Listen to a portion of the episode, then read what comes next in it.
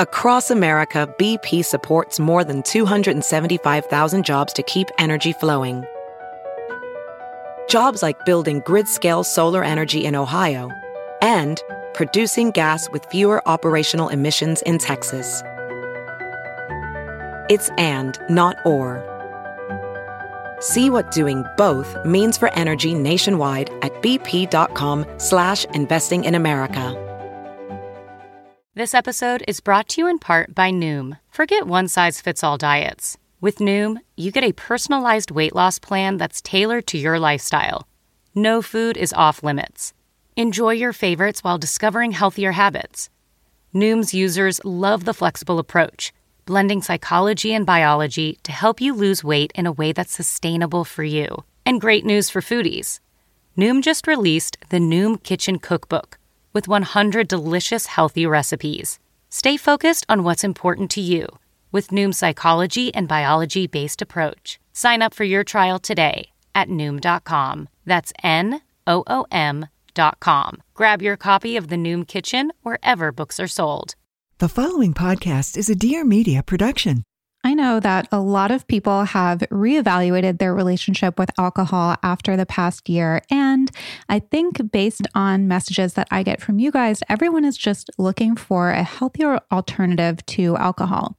So people always ask me what I drink in social situations other than sparkling water, and I'll have a mocktail here and there, but I really love Kin Euphorics. So first of all, Kin Euphorics is female founded, which we love.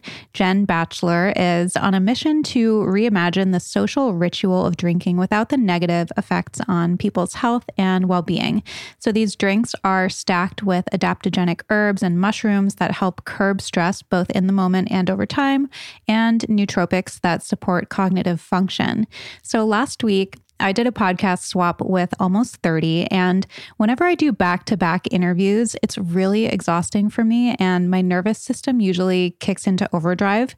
And so when I was doing this podcast, they had Kin Euphorics Kin Spritz, which is a sparkling kind of Aperol like brain boost without the crash or hangover. And I truly felt energized but calm throughout the entire thing. I also love the Dream Light, which is a great nightcap it can help with stress and sleep, minus the hangover. And then they also have the High Road, which is really good with club soda and lime. And it's great for like a social hour. So, we've worked out a special deal for you guys, the Blonde Files listeners. You will receive 15% off plus free shipping on your order.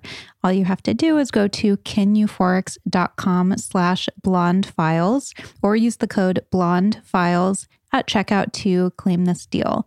So that's K I N E U P H O R I C S dot com slash blonde files, B L O N D E F I L E S for 15% off plus free shipping.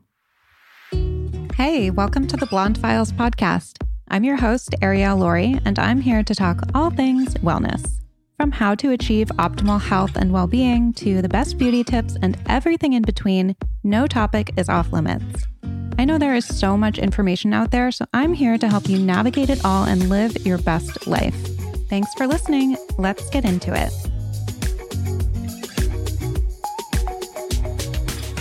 Hi, everybody. Welcome to the show. I am really excited for you to hear today's episode with the co founder of Intuitive Eating. Yes, it originated with her, Evelyn Tribole. This is a super powerful conversation that is just so full of wisdom and takeaways. And you should definitely get out your notebook or open up the notes app in your phone. There are just so many aha moments in this episode. And I kept having light bulbs, and I think you will too. And you'll definitely want to remember what she said. So, Evelyn is an award winning registered dietitian with a nutrition counseling practice in Newport Beach, California. She has written nine books, including the bestsellers Healthy Homestyle Cooking and Intuitive Eating. And her newest book is The Intuitive Eating Workbook 10 Principles for Nourishing a Healthy Relationship with Food. Evelyn was the nutrition expert for Good Morning America and was a national spokesperson for the American Dietetic Association for six years. And she was also contributing editor for Shape magazine, where her monthly column appeared for 11 years. And so in this episode, we dive deep into diet culture and how we are disrupting trust with ourselves every time we try to fake out hunger. We get into intuitive eating what it is, how to start, how to deal with cravings intuitively. We talk about breaking away from food fear and transitioning away from tracking and counting calories or macros. We also get into the danger of social media and eating disorders and so much more. So enjoy the episode. Okay, so welcome to the show. I'm so excited to have you here. I'm thrilled to be here. This is such a big topic. And I want to know how you feel about this because you kind of designed intuitive eating like 25 years ago. And now I yeah. feel like it's getting co opted everywhere and it's become very trendy. But my audience in particular really struggles with this. Mm. And I've been very vocal about my own journey with it. I've gone from eating disorders to disordered eating to now you know this place of food freedom and and what i believe is pretty aligned with um, intuitive eating but everybody wants to know how and it's very difficult for me to articulate you know there are so many different components. Oh there are. And um, you know i had people sending questions for today's episode and there were just so so many. So really excited to have you here. Maybe to start you can just tell everyone a little bit about yourself. Yeah well i'm a registered dietitian. I a co-creator of, of intuitive eating, like I said, over 25 years ago. And it really I love telling a little bit about our origin story. And that is, you know, Elyse and I, Elyse is the co-founder. We were both trained in diet culture. I have a master of science in nutrition, you know, and we were using the those traditional techniques of food planning and all that kind of stuff and seeing it wasn't working and people were feeling miserable and blaming themselves. We like, you know, there's got to be a different way. So we really dug into the research. Um, we considered our experiences and some other things going on and came up with this model. And that has so far stood the test of time. We can say it was research inspired but now there's over 140 studies on our work really showing benefit and it blows me away. So yes on the one hand it's gaining in popularity for sure in the culture in social media but what's happening it's been continually being validated and growing in the research world. So there's really something to it you know? And so when i see it co-opted it's it's, it's infuriating in part because we designed this model to help people cultivate a healthy relationship with food, mind, and body. And usually, when it's co-opted, it's it's something with diet culture in terms of, in terms of changing body size. And the fact that it causes harm that's what really gets me you know? So i always say if mm-hmm. someone's offering intuitive eating with any kind of weight loss or promise like that run away. They don't know what they're talking about. They're using our model in a way we did not intend. So right. yeah. So just right off the bat what is intuitive eating according to your model you know what? I, I, define it in so many different ways, depending who I'm talking with. So, so one way I like to de- uh, describe it, it's a self-care eating framework where you're the boss of you. Only you can be the expert of your thoughts, feelings, experiences. Only you know what satisfies. And there's something very empowering about that. Because when you think when you've been stuck in diet culture or disordered eating or whatever it is, you've given all your power away. You've given your agency away to the diet plan, to the guru, to the influencer, everyone except yourself. And I think part of the reason intuitive eating can feel so daunting, I have people who like want it. they hear someone like you describe how you're feeling, and yet they're they're they're terrified Mm-hmm. And I'll ask them, you know, how often in your life growing up till now have you been taught to really connect and listen to your body? And usually the answer is not at all. And I say, well, can you see then you're starting from from such a place of of, of of not having that valued experience, of course you're going to feel wobbly, you know? Mm-hmm. And it's it's really, really normal. It's still really normal to still desire to change your body, even though that's not the purpose of intuitive eating, but it doesn't mean you can't be an intuitive eater. So there's no pass or fail. There's no even the 10 principles or guidelines are not these rigid rules that you have to, you know, precisely abide by. Mm-hmm. I feel like it's so challenging now because with social media and influencers, it's so easy to look at somebody else. And of course, you're looking at their highlight reel and you don't know what's really going on behind the scenes. You don't. And this is what I fell into when I started my Instagram account five years ago. And I was going through all kinds of different things. And, and I would kind of latch on to what other people were doing and and so it's really difficult and and i was so detached from how i really felt and we're so mm. distracted now and we'll get into all of this but you know whenever i talk about my own journey meditation was such a big component of it because ah. it was like coming home to myself and coming home to my body and, and really getting to know myself.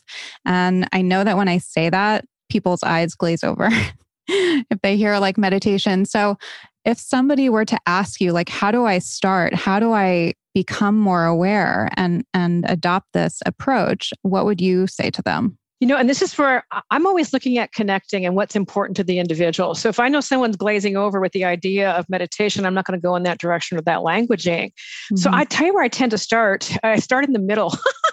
the fifth principle of intuitive eating. And that is what, what would it be like to aim for satisfaction in your eating? And people get really curious about that. And in terms of what what sounds good and how do you want to feel when you finish? I can't tell you what sounds good. I can't tell you what feels satisfying. I can i can point you in the direction. So a lot of the work that i do i i, I sometimes call myself the tour guide. I can take you on some rides. I can i can point some things out but ultimately it's your experience. And i find the idea of satisfaction because it's pleasant and pleasurable it doesn't sound so daunting you know? And so for example if you start off in a place where you're where you're really over hungry does that feel good to eat that way? And do you usually feel satisfied? Ultimately if you undereat that's not satisfying. Ultimately if you eat in a way that you're uncomfortably full that's not satisfying. And so it's getting really curious and without judgment. And so then what i might ask somebody is what would you need in order to do do just that you know? And so then we start breaking down some of the barriers and the obstacles. So I'll give you an example I get a lot of pushback on. Ideally, when this is brand new to you, it'd be really helpful to eat without distraction, you know, because mm-hmm. you're trying to listen to your body and what tastes good, all those kinds of things. But if you're busy surfing, you know, your social media feed or watching TV or whatever you're doing, then you are being pulled away many, many, many times from the present moment of what's happening with, with your body. And so what people say to me is, oh my God, I, I don't know how I can do that. what would I do if I'm not doing these other things? And, I, and that's when I say, well, let's put your awareness on taste or let's put your awareness on what what does it taste like in your mouth after you swallow? They use this in wine tasting. It's called the after finish. You know and just getting curious about one aspect. How about even the question do you even like whatever it is that you're eating you know? And so only you again can have the answer to that question. And one of the things i like to emphasize about this this is not a journey of perfection. This is a journey of discovering. And so if you can only do this one meal a day, yay, good for you. If the idea that even doing this for one meal is too daunting, okay, what can you do? What sounds reasonable to you? We are in a pandemic. People are stretched to the limits. The capacity is like, eh. So maybe, maybe can you pay attention maybe for three bites? The first bite, the middle bite, wherever that is, and the end bite, whenever that is. So looking at these things in terms of what what am I willing to do and what sounds appealing to me. That that's the way that I like to start off with this. I love, love that principle. And that actually helped me so much. And I tend to, you know, I get distracted while I eat. I really try to do it with no distractions. But even today, I was like, sitting outside, enjoying the sun, eating my lunch. And I was thinking, okay, I'm eating for, for satisfaction. Um, and it really, really does help. But I had a podcast on actually, and I was like, I wonder if this is cheating. And then I go to, well, I don't want to make rules around this because yeah. that's not intuitive either. Right. So it, I have yeah. this tendency, and I'm sure other people do too, to to get rigid with things. And I, you know, I get really passionate about whatever it is that I'm doing. So yeah, how can we kind of avoid that with intuitive eating as well? Well, you know, I loved how you recognized it and you reframed it. You know, so sometimes I even look at languaging. It's like even the word cheating. It's like, oh, right. that, that sounds like diet culture. Yeah. When I hear the word cheat, I, I I automatically like cringe. It's like, no, you're not. so what do we have to recognize is this: is we are human. We're not perfect, and times we don't. And let me let me share with you. I ate my lunch standing up today in the kitchen because I knew we were having this podcast, and I didn't want to be. Uh, I didn't want to be going in a thousand directions. And I chose, so you don't have to do this perfectly. I just find mm-hmm. in the beginning when you're new to this, it's really helpful. But I don't want to have people think you have to light a candle and, and meditate, you mm-hmm. know, in, in order to do this. And so what I would be looking at, what has given me the most pleasure and connection to while I'm eating? You know, it's possible that you could be enjoying a podcast and the sunshine and eating outside and it's not pulling you away. But if it turns out you discover, oh my God, this is such an interesting topic, I totally didn't even pay attention. And that might be okay too. So it's really, really up to you. So it's a gentle journey of, of compassion and getting curious, you know?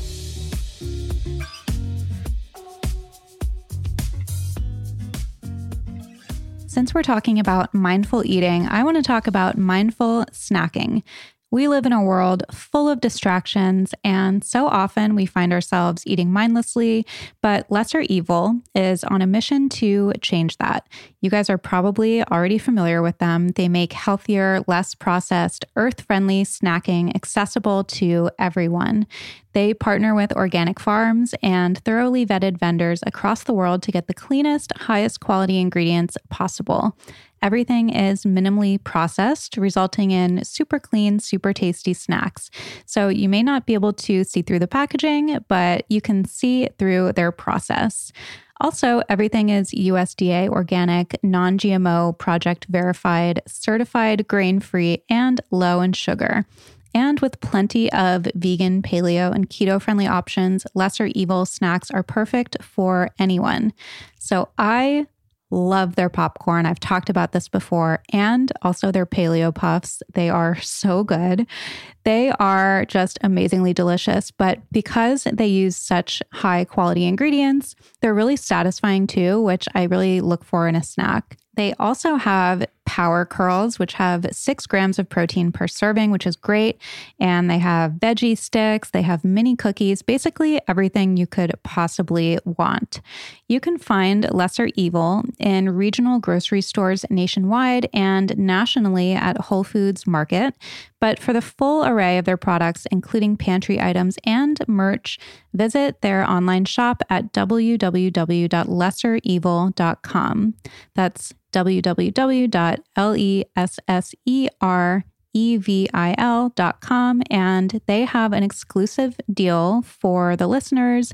They will take 25% off your first one time order if you go to lesserevil.com and use the code BLONDE. That's B L O N D E for 25% off your first order.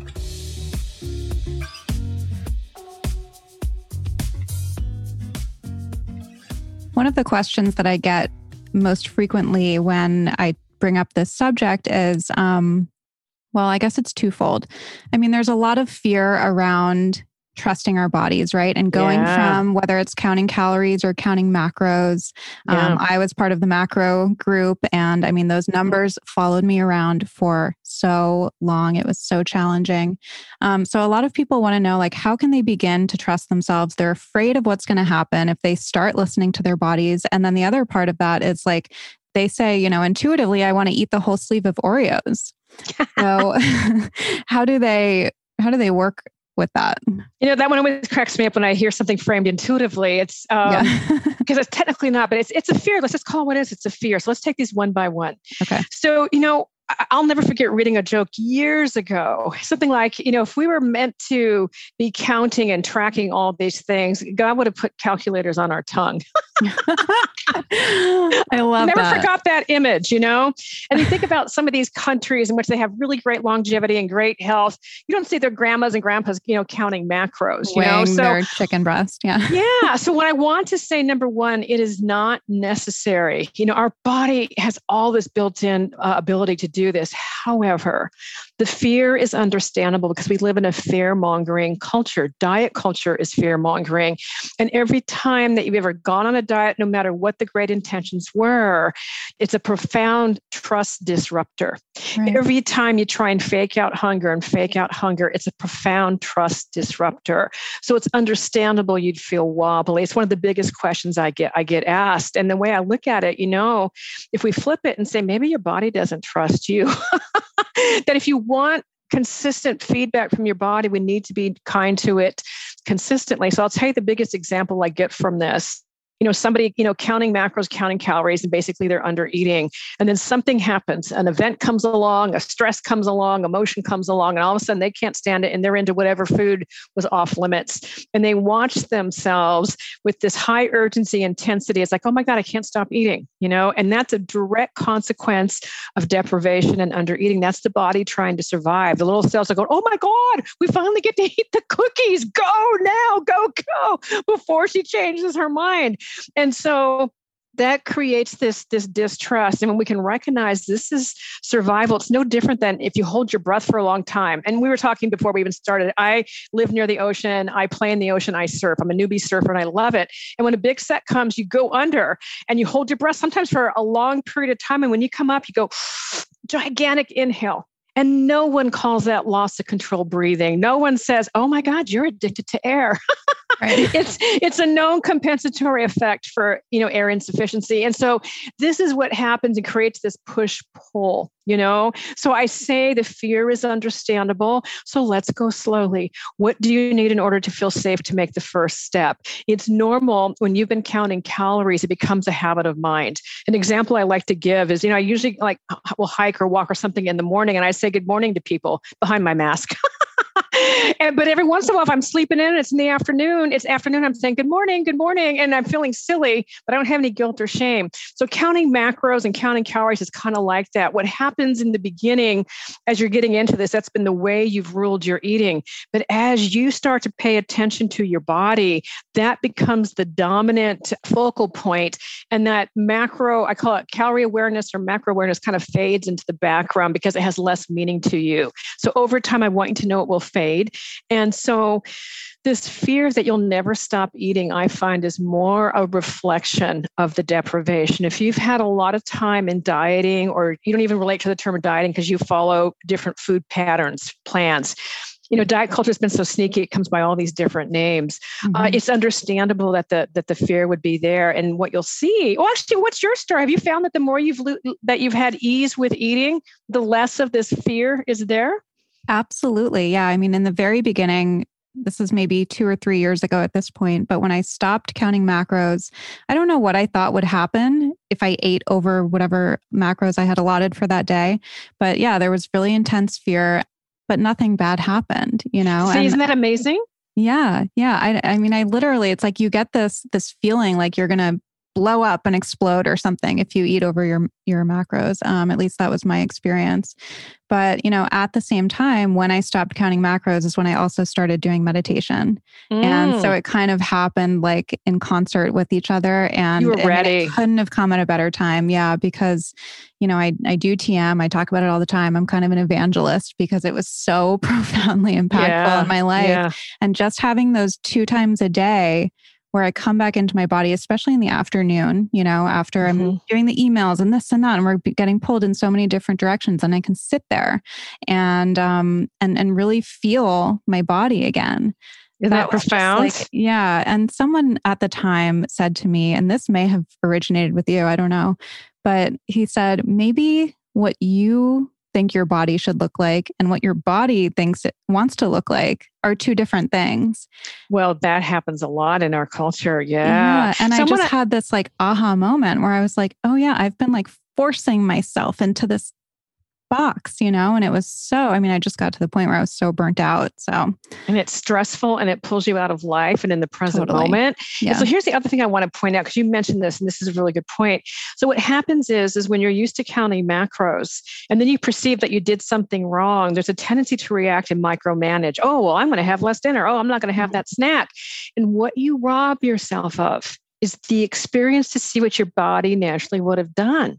And so my my suggestion would be, well, let's okay, so let's let's just go ahead and say you ate to the point of really feeling uncomfortable at uncomfortably full at lunch. Let's see what happens in the afternoon. Let's see if you get that normal midday, you know, hunger, or let's see what happens at dinner. You know what your body mm-hmm. wants to do. And when you start saying, "Oh my God, my body's working," we start to heal. You know, every time you honor hunger with each bite of food, you're cultivating trust. There's there's healing and repair. That's what I want people to know that this is possible no matter how long you've been steeped in whatever diet culture macro counting app that you've been involved in, you know? Mm-hmm. And there's no shame in that. Yeah.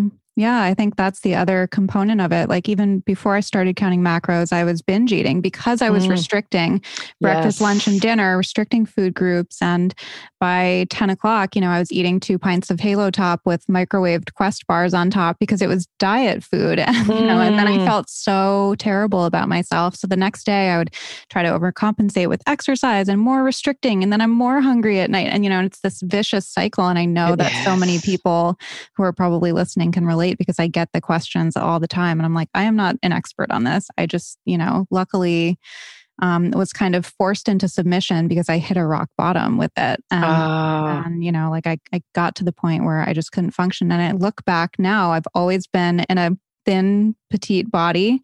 So that's the only experience that I have. But I look back on those pictures and, you know, I was so thin and that wasn't my experience at the time. I was just trying to, yeah, you know, I was moving the goalpost and it was never enough. So, Well, and a couple of things in your story that are so important. And, and a lot of people don't know loss of control eating, that's actually a phrase they use in the research world, is a common thing that we see with dieting. And unfortunately, most studies don't measure for it, but the ones that do, we see it all the time. It's been demonstrated in kids, adults, teenagers, you name it. It's been looked for, it's been studied. So, so for those who out there listening to this, and that's been your experience, I want you to know that's a normal compensatory uh, effect. Your body's trying to correct the situation, but it just doesn't feel good. So know that it's full. Oh, and, and part of the answer is coming back to your body and nourishing yourself, which sometimes sounds very also. Find that there's a healing in just being able to acknowledge, oh, this is normal. I'm not the only one that's had this happen, or this. I've had patients also describe that they're one bite away from a actually had loss of control eating. They feel it's like this this spring wound so just uh, attack the food, and that's your mind trying to help you. That's your body trying to help you. You know. Mhm. I know that a lot of women who follow me are also dealing with things like gut issues. And, you know, right now, especially in LA, and I don't know how it is in Orange County, but everything Ah. is gluten free, dairy free, sugar free, soy free, grain free. And, you know, I've been on that end of the spectrum too. Um, and I Mm. understand how hard it can be when you are experiencing things like, you know, digestive upset and stuff like that. But how can we approach intuitive eating if we are dealing with these kinds of issues? It's a really good question. And so here's the, the, the thing to know about this. There's a lot of misinformation on dealing with these issues in which food has been used as, as the cure when it's not. I happen to have a specialty in, well, I'll say gluten, but it's actually celiac disease because my son, when he was a toddler, he's an adult now, was diagnosed with it. So I got deep into the weeds in the research and then also working with patients with and, and seeing all the research. And so a lot of it, especially in LA, has just been really trendy. So here's mm-hmm. the challenge and here's the problem. I want to acknowledge that when people are suffering, they want a solution. They're going to their doctors and they're not giving them something that's a satisfying solution. They're still in pain or they're bloating and feeling miserable. But here's what I want everyone to know that the more restrict food, that in of itself can create functional issues in which you have profound bloating and pain and nausea. I would say if you believe you're having some kind of intolerance, it's really important to really get a medical evaluation and, and really figure out if that's the case. Because if not, you might end up amplifying the problem and, and, and making it worse. You know, Mhm. in fact, I'm doing a live on this topic, uh, intuitive eating and food intolerances on, on, on Thursday because this comes up. So let's let's say okay, so that's one part of the story. Another part of the story, it's you've been evaluated and you have some intolerance or an allergy or something. You can listen to your body. And what I find this this becomes a, a different issue. I'm going to use something really basic like lactose intolerance. You know, Mhm. if for some reason you were to have milk and you know you're lactose intolerant, it's not going to feel good, but it doesn't cause any damage to your body. And so it becomes an issue of choices and consequences. And it might be, you know what, I feel good when I eat this. I've had the experience of it. I know it to be true for my body. And I'm feeding myself food. You're not going to get into all that loss of control eating and so on. There is a way through this. That's what I want everybody to know.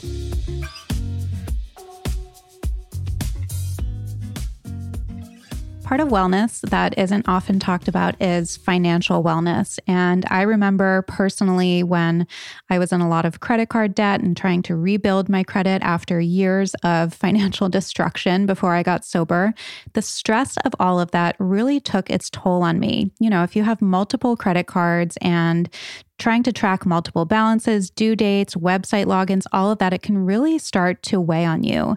So, Upstart makes things simple with one monthly payment in one place. Whether it's paying off credit cards, consolidating high interest debt, or funding personal expenses, over half a million people have used Upstart to get a simple fixed monthly payment.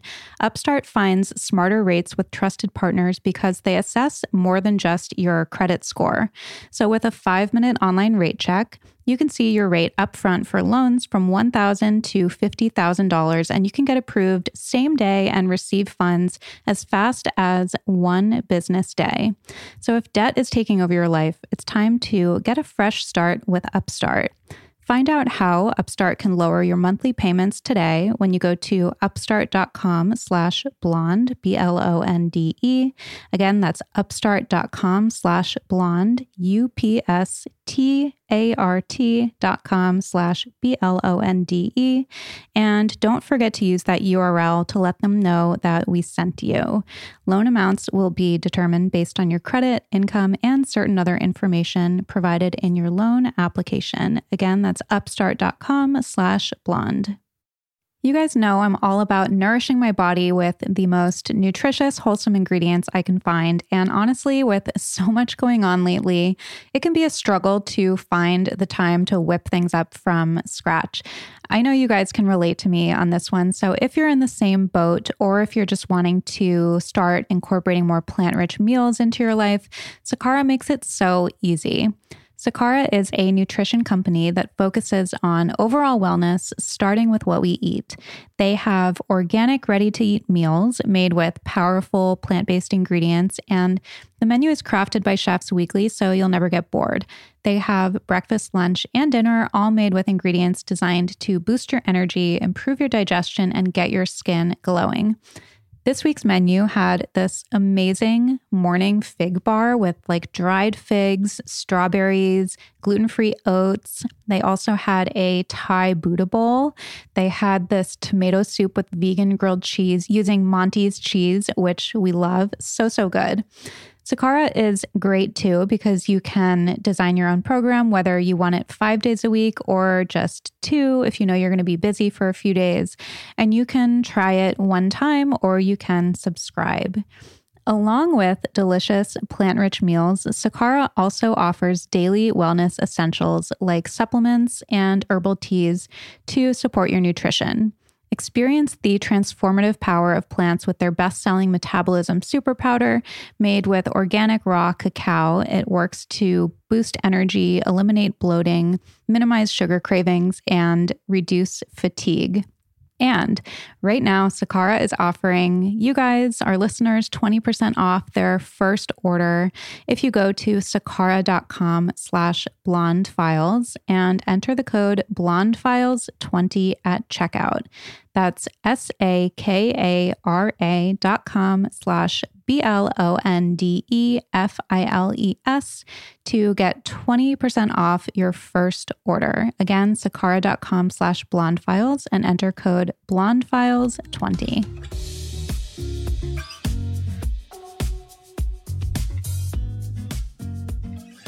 I just did a podcast this morning with um, a woman in the UK who's a gut health doctor, researcher, Dr. Megan Rossi. I don't know if you're familiar with her, but hmm. we were talking about this idea of restriction as a way to treat gut issues. And she said, kind of something similar to what you just said, which is like we want food to be the cause and we want it to be the cure. And that's often the only part that we look at, you know, and yeah. especially with things like IBS, she was talking about the gut brain connection and how important that is and how important our behavior around this is and how the thoughts that we have around what we're going to eat can impact us more than the actual food can impact us. Yes. And then if factor in stress, stress has its own mm amplifying impact as well. Yeah, I completely agree. mm Yeah. What is the intuitive approach to cravings? This is another question that I get all the time. You know, people ask, ah. well, should I ah. just give in to whatever I'm craving or should I Uh, I don't know. I don't know the alternative. Okay. it's, it's actually a really good question. I get lots of themes around this. And so, what I would suggest is to get curious about it. You know, if it's truly a food craving, having the food usually takes care of it. If, however, it's something deep or deeper not it has to it doesn't have to be that deep but let's say you have a need that's not getting met you know mm-hmm. you need some stimulation or you're because you're really bored or you're lonely and it's been chronic then we need to start asking huh what am i feeling right now and what might I need right now that deals actually with this feeling if food wasn't available? And to know food can certainly be an option. I always put that in in part of the equation and, and look at that.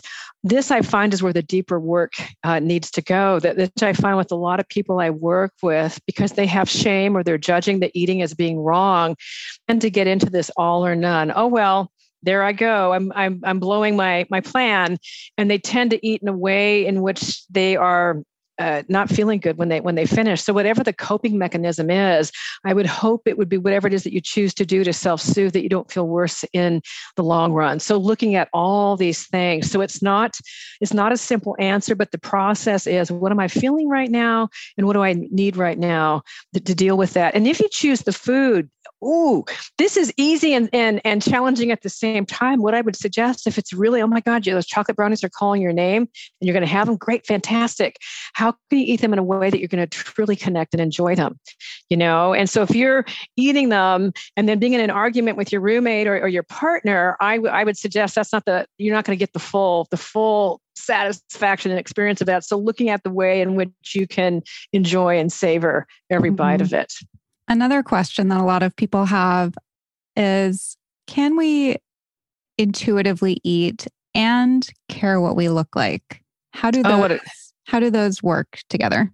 You know, that's that's a really big question because uh, you know, we live in a culture that is so fat phobic, you mm. know. Mm-hmm. And when we start looking at the roots of diet culture and fat phobia, there was a brilliant book by the academic Sabrina Strings called uh, Fearing the Black Body The Racial Roots of fat phobia or the racial origins rather of fat phobia.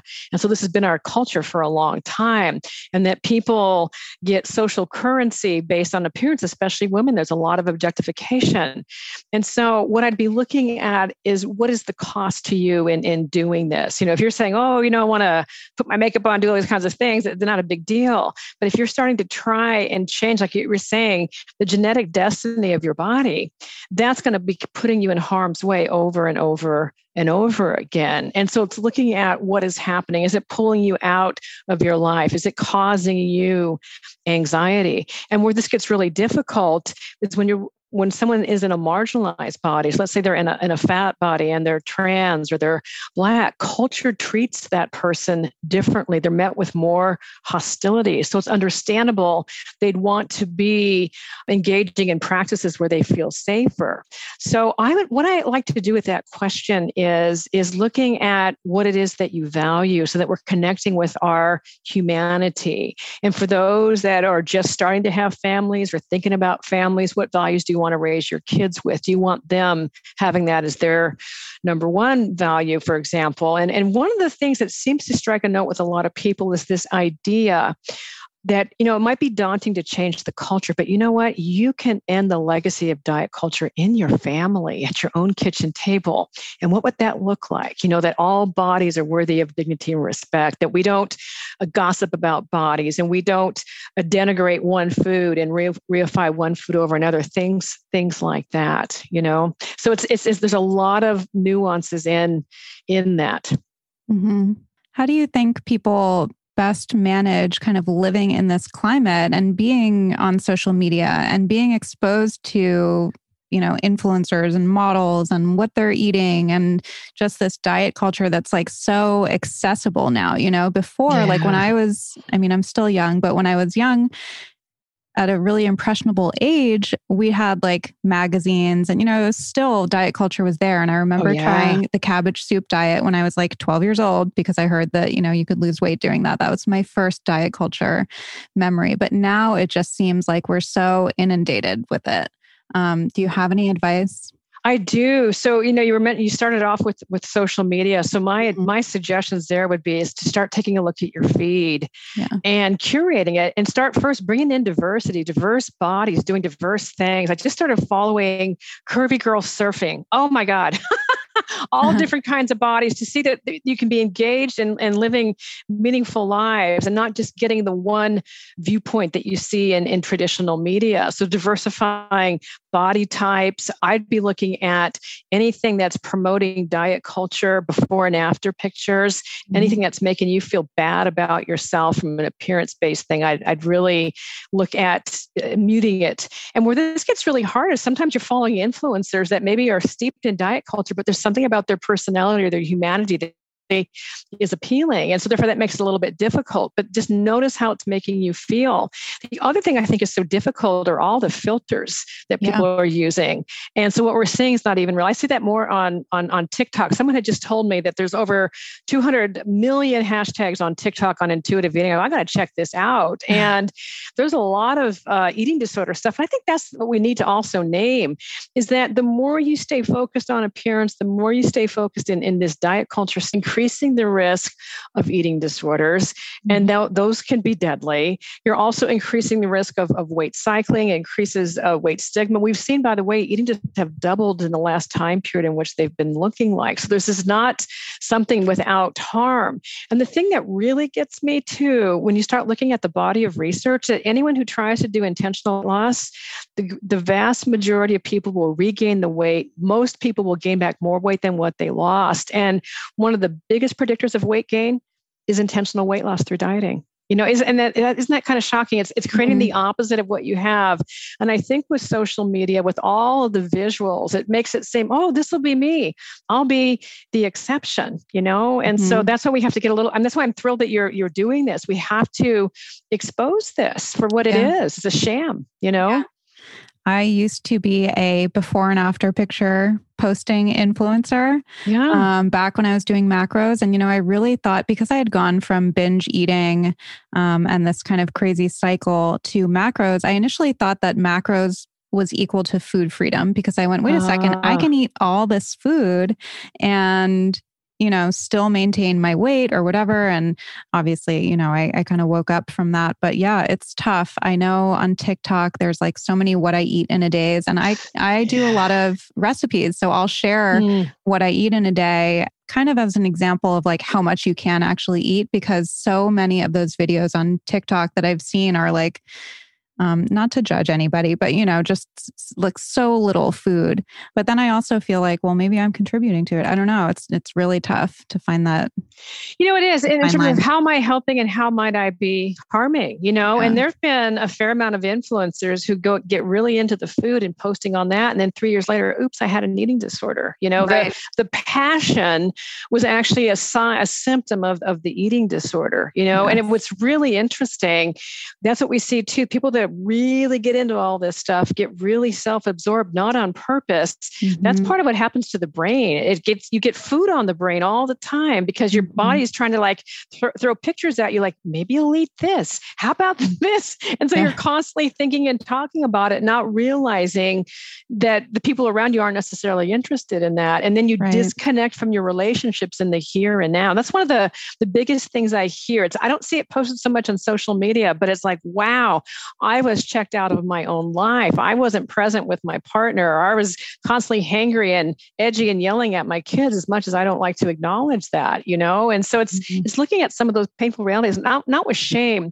but through this lens of compassion that you were doing the best that you could, usually with really good intentions. I've had a lot of people I talk with that I just wanted to be healthy. And then mm-hmm. you get down the rabbit hole and, yeah. and it, now you're just the opposite of that, you know? Yeah. And it's yeah. so easy nowadays. And then, yes. you know, on the other side, side of those what I eat in a days that I just thought of, somebody sent me a message saying that she feels so bad about herself because she sees people with perfect bodies posting like days where they're probably they're saying they're eating 2500 calories or 3000 calories. And so she's saying well why can't i eat that and look like that? And so i think either end of the spectrum you're right you have to be really careful about the message that you're sending.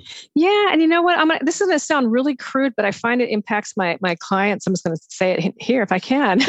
in, in, a way, it's similar to going to the bathroom with somebody. They're in the stall next to you, and you're listening to how much they're peeing, and you're trying to match the amount. Oh my God, I didn't pee as much as they did, or did I pee too yeah. little? Did I pee too much? And I know it's funny when we talk about it because we don't have a frame of reference. We're not judging that you mm-hmm. know and, and, but yet that's what we're doing with our food but it's a similar similar idea that we have different needs and our bodies genetically are, are meant to we have diversity in body size and shape is really a thing. They've they've uncovered all of these old ancient statues of bodies of all these different types of forms. And i think that's the part we need to come to terms with you know? And i think what makes it difficult is diet culture has also hijacked healthcare. You know i have it from my patients. My doctor said and it's like okay now i got to explain what's going on in in medicine. So I think we have to acknowledge that the pressure and the perception is real, but mm-hmm. look at what it's doing to your quality of life. The, you're constantly comparing. You know, yeah. what's that that famous saying? You know, like a comparison is the is the the thief of joy you mm-hmm. know it's the fastest track to unhappiness and instead getting connected what what am i feeling what do i want what do i need because also when you're not nourishing yourself with enough food you don't have the energy to enjoy life so much and sometimes mm. well, you know what? I'm going to give you this example. Since you're in California, you'll get this. So, you know, we drive our, in our cars a lot. And sometimes I know I don't get to the car wash often enough or wash my car enough. And I'll go to the car wash and I come out and like, oh my God, how was I seeing before? You know? so yeah. sometimes it's not until you're out of diet culture do you realize, oh my God, how was I living that way? You know? Yeah. But there's also so much what happens in our culture, it's complemented. Eating disorders behaviors are complemented. When yeah. you compliment someone's body, you have no idea what they're going through. I've had patients with raging eating disorders who've been complimented, you know, by by strangers and other people. And here they just had a really horrific day engaged in eating disorder behavior, or maybe someone just miscarried and that's why their body size is different. Maybe they've got cancer and don't feel like talking about it. And then you, we just end up creating this body hierarchy. So, what if instead that we look at complimenting something about your humanity? It's like, oh my God, I'm so, I love your energy. Or every time I'm, I'm with you, I feel so seen by you. Or, geez, mm-hmm. you look so happy today. You know, what's going on? And, and so getting it, so that's, these are small things we can do. And it's surprising how it takes a little bit of effort in the beginning when we're used to complimenting bodies, you know? Yeah. Yeah.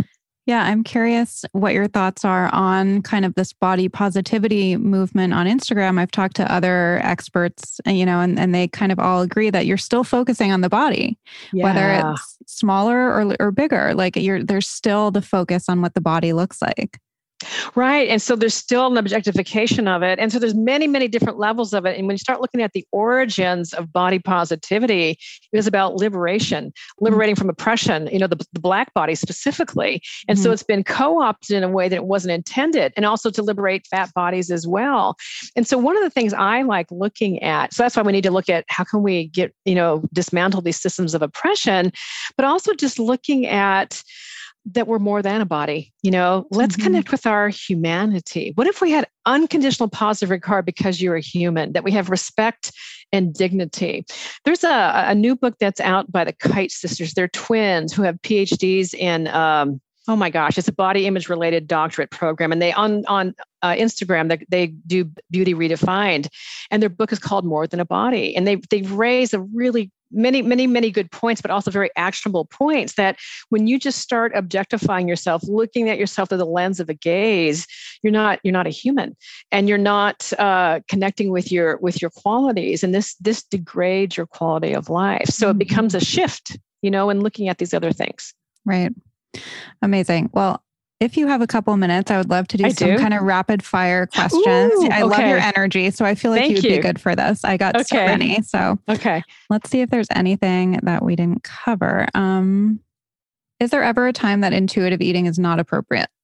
You know, that's a really good question. And so one of the, you know what, we didn't really talk about the details of intuitive eating. So one of the thing, another definition of intuitive eating, it's a dynamic interplay of thought, instinct, and emotion. Meaning we also have our wise mind. Sometimes our appetites are offline. You know, when you're stressed out mm-hmm. or you're sick, we can still do nourishment as self-care. So my answer is we don't do precise honor your hunger in these cases. We do nourishment as self-care. And we need to remember there's 10 principles. So there might just be some that are more in in the background around. Mm-hmm. But I would take it on a case by case basis. You know, if you're if if you're, you're in the throes of an eating disorder, we can still do intuitive eating, but you need to be doing it with your with your team and, and right. the right kind of timing and so on. So right. yeah.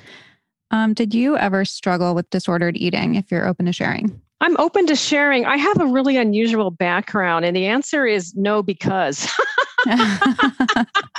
I've only been on one diet in my life. And the second time I thought I was going to diet, I was really thought about it. I was making my debut on Good Morning America as their nutritionist. But what's different about my history, and this is because I'm I'm 60. I'm, I shouldn't, what's my age? I'm 61. so when I was in high school, they didn't have a girls track team. They ran on the boys. Uh, so I ran on the boys team and I beat the boys and I lettered.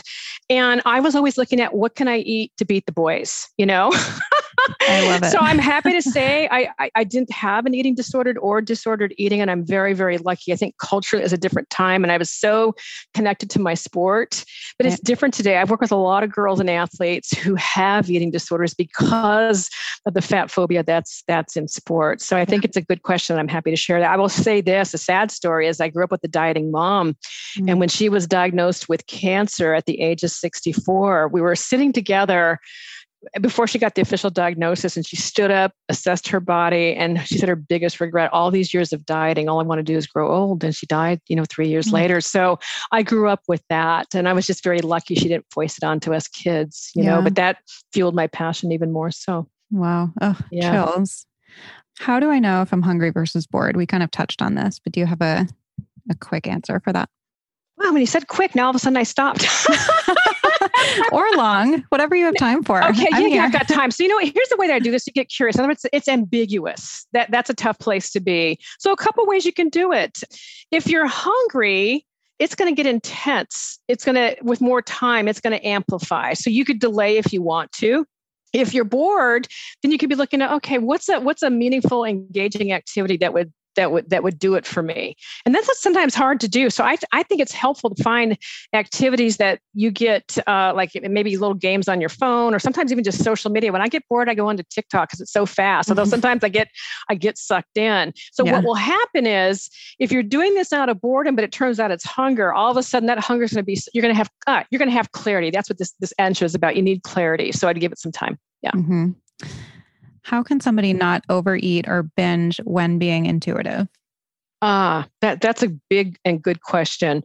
So part of it is staying connected to your body and it's, it's so interesting they paraphrased when being intuitive because sometimes i see this happening and it sounds like it was part of your story is that when you're not getting enough to eat there's going to be compensatory eating. I wouldn't even call that overeating but it doesn't feel good at the time. So i'd be looking at making sure you're nourishing your body with enough food and in a timely manner because you can have enough food but if it's eight hours ago that you last ate we normally need to eat every two to six hours as a general guideline. Mm-hmm. So I would stay curious. If you find yourself in the position of that, eating in a way that doesn't feel good, is to ask yourself, oh, what's going on with me? What was the what was the kind of the trigger into this?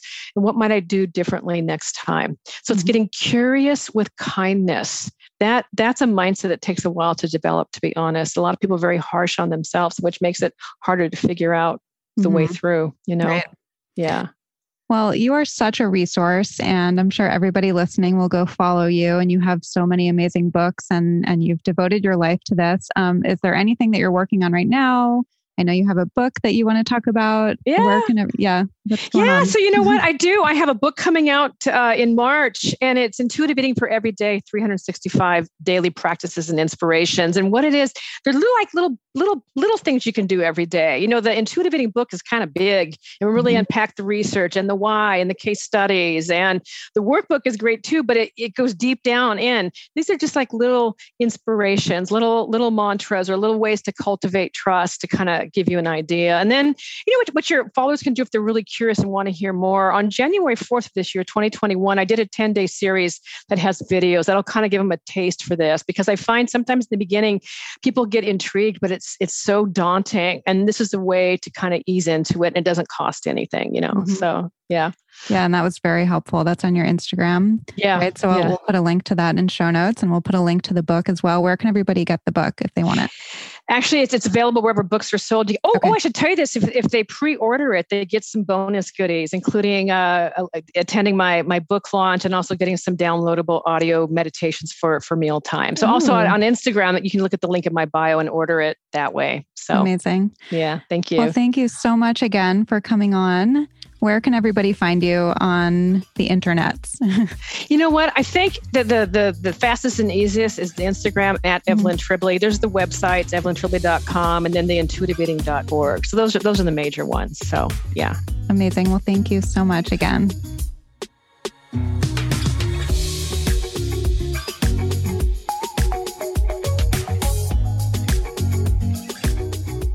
Hope you enjoyed that episode.